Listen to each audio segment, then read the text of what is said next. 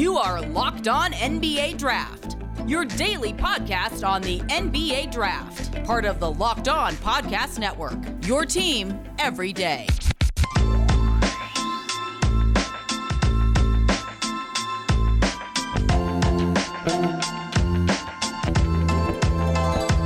Yo, what up? You are listening to Locked On NBA Draft. This is your host, Rafael Barlow from NBA Draft Junkies. And I'm excited because we are only 12 days away from the start of college basketball season. I'm looking forward to this season because not only is there an exciting freshman class that has up to maybe 8 to 10 guys that could be selected in the lottery, but we also have like some of the heavy hitter schools that are matching up. I mean, there's no ducking. There's nobody running from each other. I mean, if you just look at Gonzaga's schedule, they have Texas, UCLA, Duke, and Alabama all within like the next 40 to 45 days. I mean, the UCLA and Duke matchup are in the same week. So I'm looking forward to everything that this season has to offer. There's going to be fans back in the crowd. Last year was, I mean, it was just weird in sports, period. But just last year, you know, seeing games at like Cameron Indoor Stadium or seeing games at Rupp Arena that didn't have any fans was really weird. So I'm just looking forward to that. But before I go too deep into this episode, again, I would like to thank each and every listener for making Locked On NBA Draft your first listen of the day. And also, since my podcast is Monday, for some people, it is their first listen of the week. So I really want to thank you and appreciate just each and every listen. I had mentioned it before that I really don't get a chance to know who my listeners are. So thank you for everybody that has reached out to me via Twitter or even Instagram to let me know that they've been listening to the podcast and all the encouraging words. That means a lot to me. But back to this college basketball season, I saw that they just released the first team All-America, and two of the guys I had a chance to watch play this summer in Dallas, Kofi Coburn and Drew Timmy.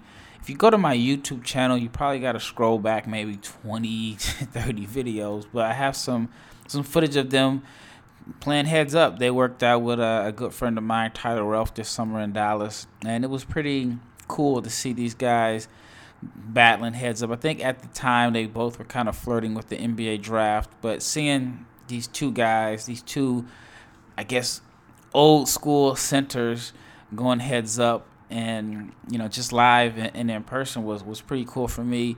And then speaking of like old school centers, I feel like this is the year of the big men. Like there are a lot of bigs that are not only projected to go high in the draft, but there are just a lot of bigs. And it's funny because just a few years ago, all we kept hearing about was the game is changed, you know, the bigs are obsolete, it's small ball, yada, yada, yada. But there's quite a few guys that are, you know, I mean, there's some guys that are versatile. So, you know, of course, you know, you got your guys like Chet Holmgren, who's a big, but he has the versatility that fits the modern day big. Same with Paolo Banchero, but there are also some throwback bigs that are expected to be selected high or are definitely on NBA radars. But all right, let's get into it. So in this episode, there are three particular players that I want to cover, and these players are guys that I'm looking forward to seeing them this college basketball season. I want to see what they've worked on this summer, what they you know, if they've developed some skill set. And the first player that I want to talk about is Caleb Love. Caleb Love, if you remember last season, was highly regarded. There were a lot of people that thought he was a one and done. I mean, some people even thought he was a lottery pick, especially coming off of the success that Kobe White had at North Carolina. I felt like I started seeing a lot of comparisons from Caleb Love to Kobe White simply because they're both, I guess you can say they're both combo guards. They're both fast and get to the paint, scorers, as far as like that. Their mindset is definitely score first. And so we saw how successful Kobe White was at North Carolina. And so I think that was kind of unfair to Caleb Love because he got a lot of the comparisons. And, you know, the thing that made a lot of people fall in love with Caleb Love as an NBA prospect was his size, his athleticism, just his mindset. Like I said, he's an aggressive scorer, aggressive slasher. One thing about him that's really interesting is he's right-handed, but he plays like a lefty. Like, he prefers to drive left. It's almost like he's one of these guys that whoever was in charge of his development or whoever was training him was like, you got to work on your left hand. You got to work on your left hand. And he worked on his left hand so much that he prefers to go left. But also, like I said, he has a good first step. He has decent court vision. I don't think he's a natural point guard, but he does make some reads and some passes sometimes that show some potential that he could possibly develop into a decent playmaker. Again, I love his speed. I love the fact that he has somewhat of an advanced handle, does a decent job of getting to his spots. And when he's on, he's good. Like, he had a game against Duke where he showed, like, basically what everybody loved about him coming into the season. I think he had, like, 25 points. And that is what I'm looking forward to. Now, I'm not saying that I think he can duplicate that game every night, but that game showed enough flashes to where I think that there's a high potential for him to have a bounce-back year. And one of the reasons I say bounce-back year is because if you just look at the numbers on paper, they were brutal. He averaged 10 points per game, 3.6 assists, 2.6 rebounds, which is okay. But once we get into the shooting splits, brutal. 31% from the floor, 26% from three. But he shot a very good 80% from the foul line. So because he is a good foul shooter, I think that the touch is there. And there is plenty of room for him to improve as a shooter. I don't think the shot is broken. I don't think that he lacks touch. So that kind of gives you hope there. But just take a listen to these numbers. He only shot 42% at the rim. Now, I know that could be heavily related to spacing. I mean, we saw that with Cole Anthony. North Carolina just has this weird, I mean, for whatever reason, they just have not been able to put floor spacers on the floor. It's kind of like they're stuck in the 90s in a sense, as far as like playing multiple lineups with two bigs that don't necessarily space the floor, which is definitely makes life harder for your guards. But he also only shot 38% in transition, which is really weird to me, simply because he has the athleticism and tools to be a really, really good transition scorer. Only shot 29%, or 29.9%. I don't want to, short him some percentage points. But 29.9% as the pick-and-roll ball handler, so he struggled in that area. And as far as like the shooting, only shot 23% on catch and shoot situations. So what I am looking forward to seeing is if he's made any improvements. First of all, obviously the shot. I want to see if he comes back as a better shooter, a more efficient shooter. Also, a better decision maker. Like, I felt like he was someone that struggled with college basketball in a sense because he was used to dominating high school or prep basketball by just being able to get to the rim whenever he wanted. Now, he did show that he can get to the rim, but he really struggled finishing. Like I said, again, I felt like a lot of that had to do with spacing, but also I felt like he had a tendency to drive without a plan, and he struggled reading the second line of defense. So that is something that I want to see if he can improve his decision-making. And then, lastly, I think what will be big for him is what is his offensive role in the NBA? Is he a one or is he a two? If he's going to play the one, then he's going to need to improve in quite a few areas. He's going to need to improve as a passer, decision-maker. And then if he's not able to play the one, then how can you play him at the two if he's more so of a slasher that doesn't really knock down shots? I think that he's obviously, like I mentioned, the catch and shoot situation, only shot 23% there. So that's difficult to play somebody off the ball. But he does have a lot of defensive upside and positives with his, his length. He's 6'4", he has all the physical tools. So another area that I mentioned, again, I want to see if he's improved his shooting, decision-making, and if he can somewhat come closer to having a more defined role in the NBA. All right, when we return, I want to talk to you about a couple more prospects, but next let me talk to you about Rock Auto. RockAuto.com is, put it like this. RockAuto.com is the best when it comes to, picking out parts for your cars. You can save time and money when you use RockAuto.com. There is no need for you to spend 30, 50, even 100% more on the same parts from a chain store or car dealership when you can go to rockauto.com. It's a family business serving do-it-yourselfers for over 20 years. Now, anybody that knows business knows that being in business for 20 years is definitely tough. But Rock Auto has survived because their prices are reliably low for every customer. They have everything you can think of as far as brake parts, tail lamps, motor oil, even new carpet. So I would check out rockauto.com, explore their easy-to-use website, and find solutions for your auto part needs. Go to rockauto.com right now. See all the parts available for your car or truck. Right Locked On in their How Did You Hear About Us box so they will know that we sent you. They have amazing selection, reliably low prices, all the parts your car will ever need at rockauto.com. Next, I want to talk to you about betonline.ag. They are back and better than ever with a new web interface for the start of the basketball season. They have more props, more odds, and lines, more than ever before. BetOnline remains your number one spot for all the basketball and football action this season. So head on over to their new updated desktop and mobile website to sign up today and receive 50% off your welcome bonus on your first deposit. Just use the promo code LOCKEDON to receive your bonus. Again, that is 50% off welcome bonus. So whether it's basketball, football, the World Series, NHL, boxing, UFC, right to your favorite Vegas casino games, do not wait to take advantage of all the amazing offers available for the 2021 season. BetOnline is the fastest and the easiest way to bet on all your favorite sports. BetOnline is where the game starts. All right, once again, thank you for listening to Locked On NBA Draft. Thank you for making this your first listen.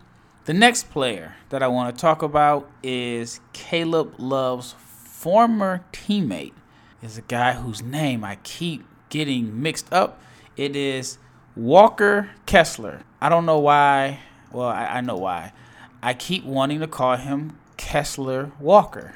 To me, it's very easy to get the two mixed up. But his name is Walker Kessler. There is a lot of guys that I feel like, it seems like the last name, first name thing is a trend. Guys named Jaden and Jalen. But so if I mess up his name and get the order wrong, please forgive me. Kessler has transferred to be closer to home to go to Auburn. I read that. A lot of it was due to the pandemic that he wanted to be closer to home. But I also feel, and this is just my opinion, it's not something I have any inside information on, is that the fit at North Carolina just wasn't the best for him. He was a McDonald's All-American. He was someone that was highly regarded, and he only averaged 8.8 minutes per game. And in today's world, the world that we live in today, highly touted freshmen are not sticking around if they're not playing major minutes. That's just the way it is. It's not like back in the day where guys were comfortable waiting their turn. Now, there's like this, you want immediate results. And so it's not a knock on him, but, it's just the way it is today. Like, freshmen aren't going to wait around. I talked to a prominent college coach, and he mentioned that he can only recruit 3 freshmen every year just because the freshmen usually don't want to wait around their turn. So if it's a situation where, it's a team that has a lot of veterans and then you bring too many freshmen in, then that you're going to lose some of those guys the next year because everybody just wants to come in and play right away. So with that being said, he is closer to home. He's going to Auburn. And one of the reasons I want to watch him play and see how he fares at Auburn is because he has some intriguing skill set that I feel like, or I can't even say I feel like, I know we did not get a chance to really see at North Carolina. I also may be a little bit biased because we share the same birthday. But anyway, what I'm looking forward to seeing out of him is if he will be able to showcase some of the skills that he showed in high school. So, for example, at North Carolina, he was pretty much just used as an energy guy. I want to say like the large majority of his possessions came on offensive rebound putbacks, where he shot about 67% from the floor. And transition, I don't think that he had the opportunity to showcase some of the face-up game and outside shooting that we saw in high school. And I've mentioned this before, but I talked to Bam Adebayo earlier this summer, and he mentioned that, you know, when you're looking at different prospects, he says, you know, try to look at their high school film, because their high school film can show you what they can do. Why in college they may be put into this box of playing a certain role that doesn't allow them to showcase their whole skill set. So with all that being said, what I like about Walker Kessler, I almost called him Kessler Walker. What I liked about him was obviously the size. He's 7'1", so he has good positional size. He's mobile. He's agile. His best skill set that he was able to show as a freshman was just his motor and his activity. He is someone that just is all over the place as far as attacking the offensive glass. He fights for rebounds. When he did have an opportunity to get some post touches, I thought he showed that he has good footwork. He does have some skills there. He showed a little bit of flashes of the face-up game, which if you only saw him in college, you probably wouldn't think that he had much of a face-up game at all. But in the high school film, he was Euro-stepping. He was, you know, face-up jumpers, attacking off, you know, from the mid-post. So, again, we didn't get a chance to see that.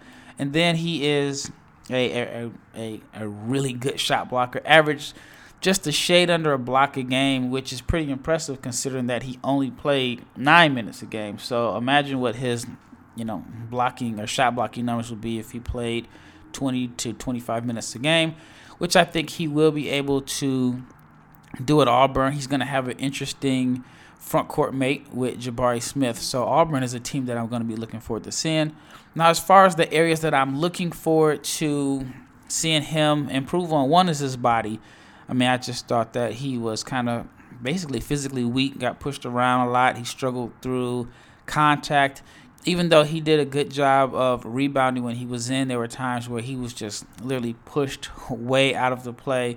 So I want to see him work on his lower body strength and just obviously bulk up and get stronger, because he hit the ground a lot. He definitely had a baptism into college basketball. So like I said, I want to see him get stronger.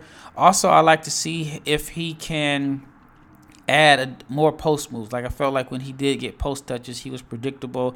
He shows a decent touch, but literally every post move that I saw was kind of like a drop step off the right shoulder with a baby hook. So I want to see if he can add a left hand, if he can just kind of add a little bit more diversity to his low post game.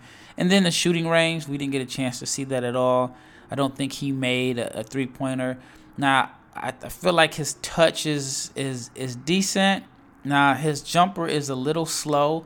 It's not like a natural quick trigger.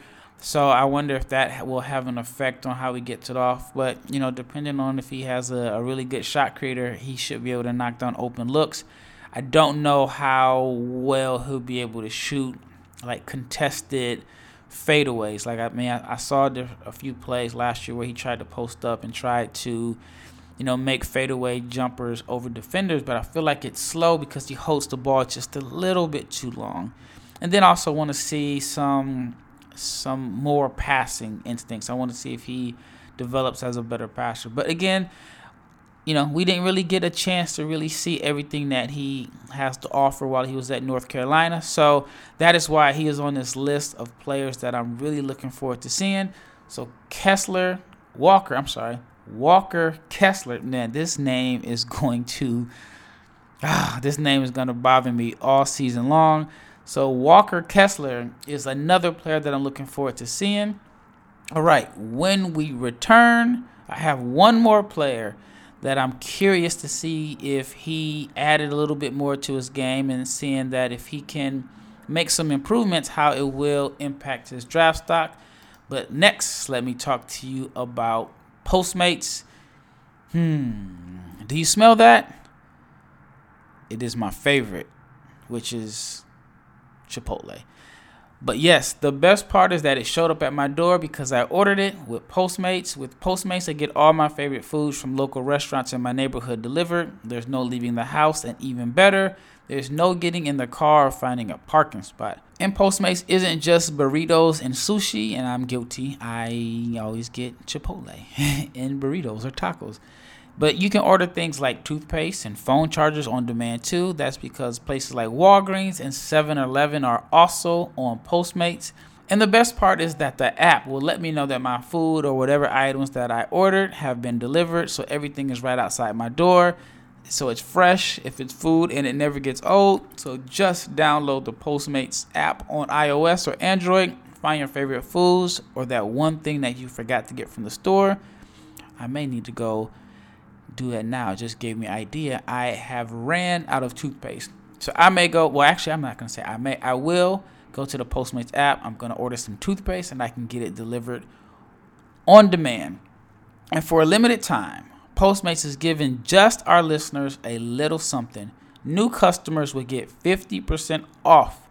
Yes, you heard that right. 50% off your first 5 orders of $50 or more when you use the code LOCKED on NBA. That's code LOCKED on NBA to get 50% off your first 5 orders of $50 or more. Max savings of $100 per order. Just download the Postmates app or sign up online. It's super easy. Offer is subject to change and taxes and fees apply.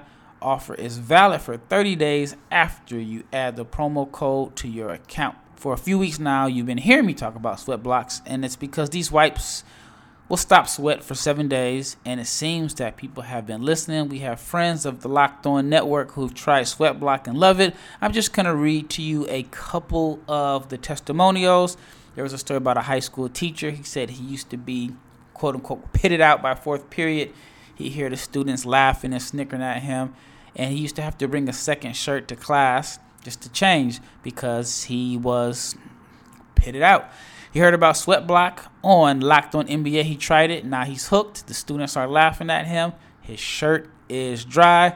Another person is a soccer player who also mentioned that he was like the wettest guy after practice. He was soaking in sweat. He gave Sweat Block a try. He tried it on his pits.